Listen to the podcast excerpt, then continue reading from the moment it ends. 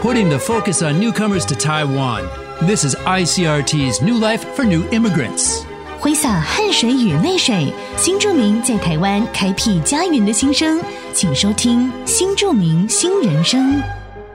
To help Taiwan's second generation of new immigrants boost their confidence, enhance their natural talents, and celebrate their unique multinational backgrounds, the Eden Social Welfare Foundation has designed a series of empowerment programs supported by the Cathay Charity Foundation.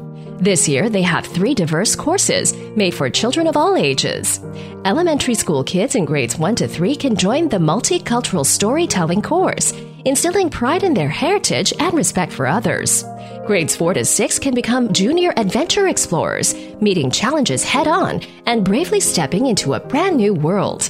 And for students in middle school or above, there's the Youth Leader Training Class, building their confidence and helping them take their first steps into adulthood.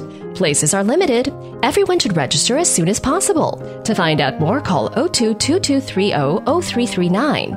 为了陪伴新二代将多元文化背景转化为优势能力，提升自我认同感，伊甸基金会在国泰慈善基金会赞助下办理新著名二代多元智慧培力及亲职增能计划。针对不同年龄层开设培力课程，今年共开设三种班别，包括了专为中学生与大学生设立的青年种子领袖培育班，国小四到六年级学生设立的少年冒险探索班，以及适合国小一到三年级学生的多元文化戏剧班。由于名额有限，呼吁大家抓紧时间报名。详细资讯可以拨打询问电话零二二二三零零三三九。